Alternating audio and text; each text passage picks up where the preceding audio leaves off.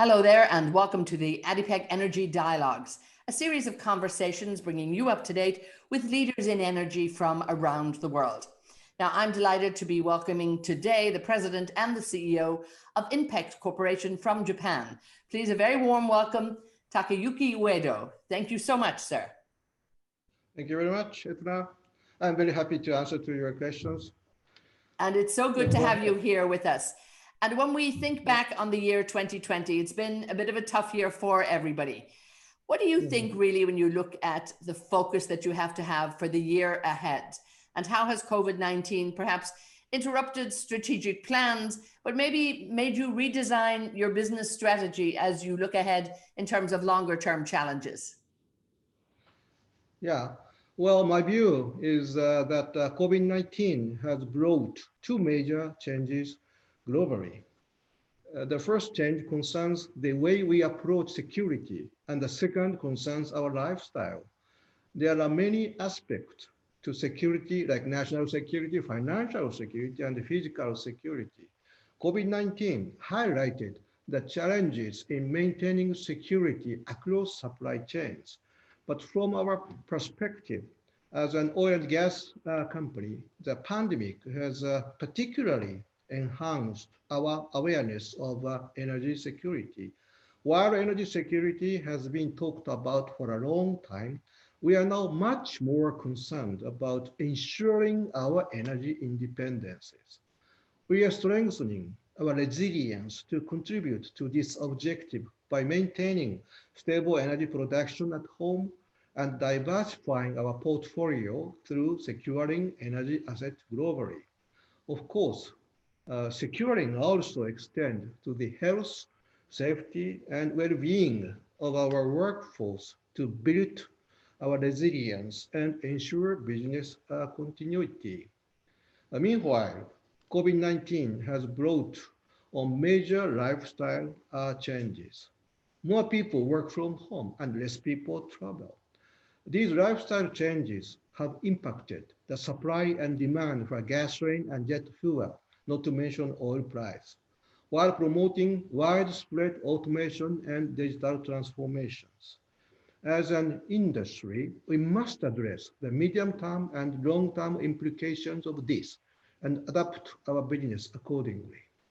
We will need to work on improving the efficiency of our operations, optimizing our portfolio, and strengthening business uh, partnership. Now, of course, uh, one thing that hasn't changed is your business continuity very much in Abu Dhabi. You have been here for 45 years, a tremendous presence here.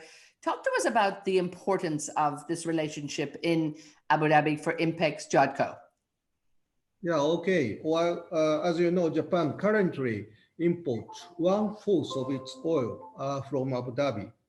And the majority of the Abu Dhabi crude oil is uh, destined for Japan's Abu Dhabi is of huge importance, not just for us, but for Japan as a whole.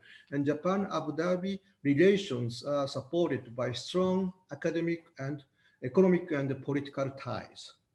Since uh, 1973, I believe, when we acquired a stake in the ADMA concession, Abu Dhabi has always been a core business area for us. And we expect it will continue to be so for many years.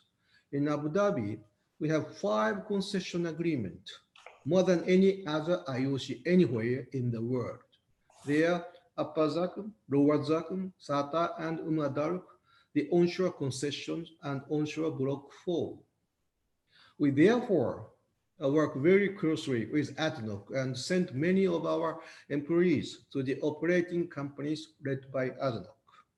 We have clearly communicated, committed our human and technical resources to oil field development and production in Abu Dhabi. And this shows just how important Abu Dhabi is for us. As a result, our operations in Abu Dhabi contribute significantly to our net production, which was 581,000 barrels of oil equivalent per day as of the first half of this year.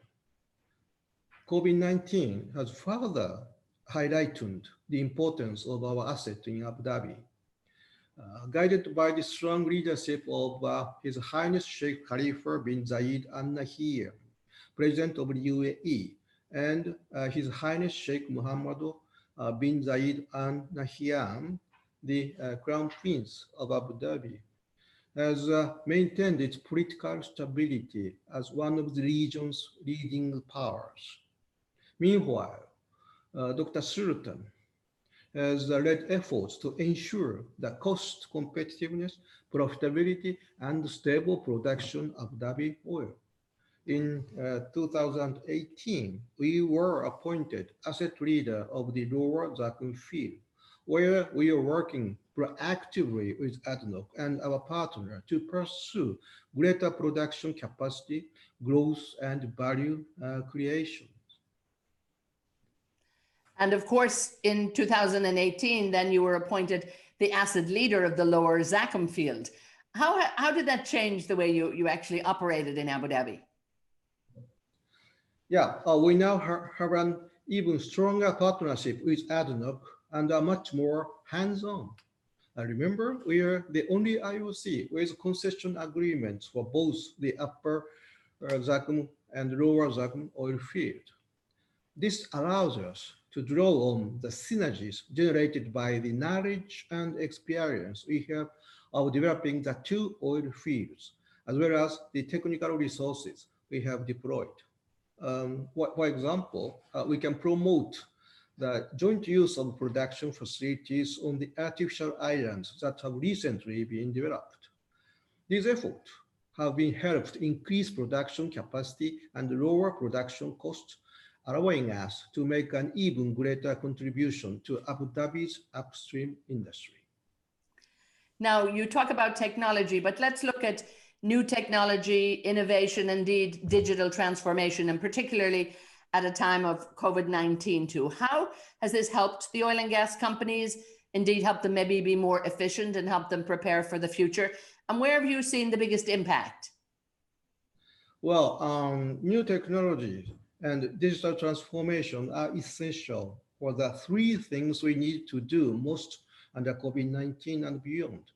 Improve efficiency, ensure security, and reduce cost. Um, considering the restrictions in travel and personal contact, perhaps the greatest impact so far has been made by technologies enabling remote and non-contact operations to prevent the spread of infections. Of course, you have the IT infrastructure enabling remote access to uh, servers, allowing office personnel to work from home. But uh, there are many technologies that uh, are being developed and have the potential to support the more technical aspects of our industry in different ways. Well, drone technology, augmented reality, and the uh, Pi system are some examples of technologies that we have deployed in field operations to keep our core business of oil and natural gas production running smoothly. These technologies can, of course, be deployed not just at our own upstream operations, but across the entire supply chain, potentially contributing to uh, climate response initiatives too. Now, of course, when we look at energy transition and also the climate change response, as you say, it's a key topic for oil and gas companies right now. And many IOCs are becoming energy companies rather than just oil and Mhm. gas companies. What are your Right. plans at INPEX? Well, um, first, let me uh, briefly talk about the uh, backdrop of the energy transition. There are many uh, scenarios being floated. Some say oil demand peaked in 2019. Others say that oil demand will continue to grow for another two decades or more. I suspect that peak oil demand will fall somewhere in between. But important thing is to make plans around projections that are based on reality. One of my peers uh, recently joked that uh, more and more companies are doing uh, it uh, the other way around. In other words, making plans first and then making projections to suit uh, those plans. And the reality is that oil and gas demand will continue to grow, especially in Asia. There is the danger that a lack of investment in upstream and create a supply bottleneck and eventually increase prices dramatically in the medium to long term.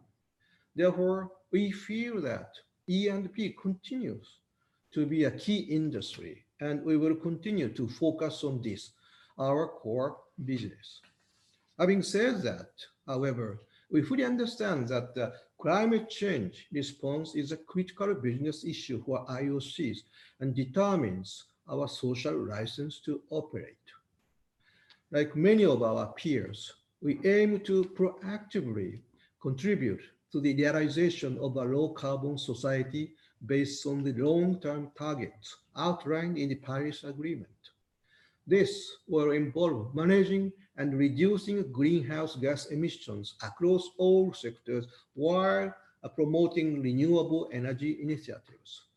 We will also continue our work on carbon dioxide containment and pursue the practical applications of carbon capture and storage, as well as carbon capture and utilization technologies like artificial photosynthesis and methanations. Another area we'll be looking closely as is hydrogen, which is of course is a zero emission energy solutions. Hydrogen production takes many forms, but we believe we are in a good position to apply our existing resources and capabilities to produce so-called blue hydrogen derived from natural gas. Our experience in carbon dioxide storage and gas liquefactions, transportations and distribution could also allow us to contribute widely across the entire hydrogen value chain. So a lot of exciting plans for the future. But talk to me now about your production and distribution. I believe you have 60% oil and maybe 40% gas right now. How important has gas and LNG production at the moment? How important is it for you, particularly at home and indeed for exports? Well, yes, yes. As you say, our production ratio stands at about 60% oil and 40% natural gas since the startup of our Ichthys LNG project in Australia. Well, prior to Ichthys, the ratio was 70% for oil and 30% for natural gas.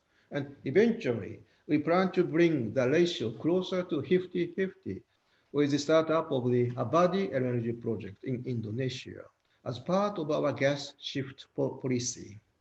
Natural gas is the cleanest burning fossil fuel and is widely expected to play an important role in the transition to a low carbon society. The variation, the various decarbonization scenarios all project a strong demand for natural gas. In terms of Japan's energy mix, uh, LNG is expected to be a key component even in the medium to long term. Demand for natural gas in other parts of Asia is expected to continue to increase until at least 2040 or 2050. We mainly uh, supply our natural gas to these markets, and we are also working our building a gas value chain business, including gas infrastructure across the regions. Therefore, uh, to ensure stable supply of energy to Japan and the Asia region, we will continue to develop our LNG business uh, centered on projects such as Ichthys in Australia and Abadi in Indonesia. Of course, uh, crude oil will also continue to be an important source of energy for some time. And we will continue to work towards helping increase the production capacity of Abu Dhabi oil field. Now, of course, there's a lot of demand for you know, renewable and cleaner energy. And talk to me about your investment making uh, decision, particularly when it's based on the growing focus on renewable. I mean, initiatives, you know, that you have on geothermal in Indonesia and even wind in Japan. Well, well, uh, looking ahead to 2040 and 2050, we'll continue to make the appropriate investment decisions at the appropriate time. With the goal of sustainably uh, expanding our corporate value and building a portfolio that can uh, flexibly respond to our changing business environment. As we have uh, laid out in our long-term vision, we plan for renewable energy initiatives to make up 10% of our portfolio by 2040. Geothermal is an area in which we can make use of our vast experience as an E&P companies. We are now implementing multiple projects both in Japan and Indonesia, and we plan on uh, further expanding this uh, business. Uh, in terms of wind, we are, um, as you say, uh, involved in an onshore wind power generation project in Japan. We see a lot of potential in this area too. And we are especially keen on offshore floating wind power generation opportunities. As an, an island nation, Japan has one of the world's largest uh, territorial seas with considerable long-term potential for offshore wind energy projects. Uh, Prime Minister Suga recently announced that Japan would uh, aim to be carbon neutral by 2050 we aim to play our part in contributing to Japan's uh, net zero ambitions. So a lot going on. And earlier you actually touched on um, peak oil demand. So just before we conclude, if I could just ask you, I mean, where do you stand on this issue? And how is this actually, you know, impacting your investment decisions when we look at business diversification and security of supply? Mm -hmm. Well, as uh, uh, many experts have said, Asia is uh, expected to lead global economic growth, and we were closely monitoring market development. Um, oh, we, we believe that uh, the demand for hydrocarbon based on energy, especially natural gas, will continue to grow until at least 2040 and are poised to fulfill our mission of ensuring a stable supply of energy to our customers across the region. And uh, as I said earlier, um, we must be realistic about oil peak projections and excessively early peak oil views may perhaps uh, be a little bit uh, misguided. Therefore, we'll make investment in E&P as needed to ensure we can continue to meet demand. Of course, the oil peak will come eventually, uh, possibly uh, somewhere in the 2030s. To prepare for this, we'll pursue business uh, diversification and focus on initiatives I mentioned earlier, including uh, CO2 reductions and containment, renewables, and hydrogens. Thank you.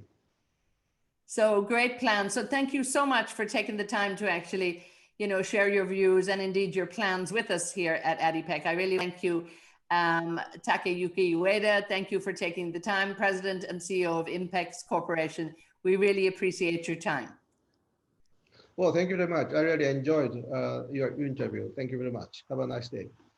Thank you. so much. And just a quick word to everybody, of course, watching this. I just want to thank all our viewers for being with us the ADIPEC Energy Dialogues brought to you, of course. We're always happy to have you here and to keep an eye on our website, of course, for more ADIPEC Energy Dialogues. Thank you all so much.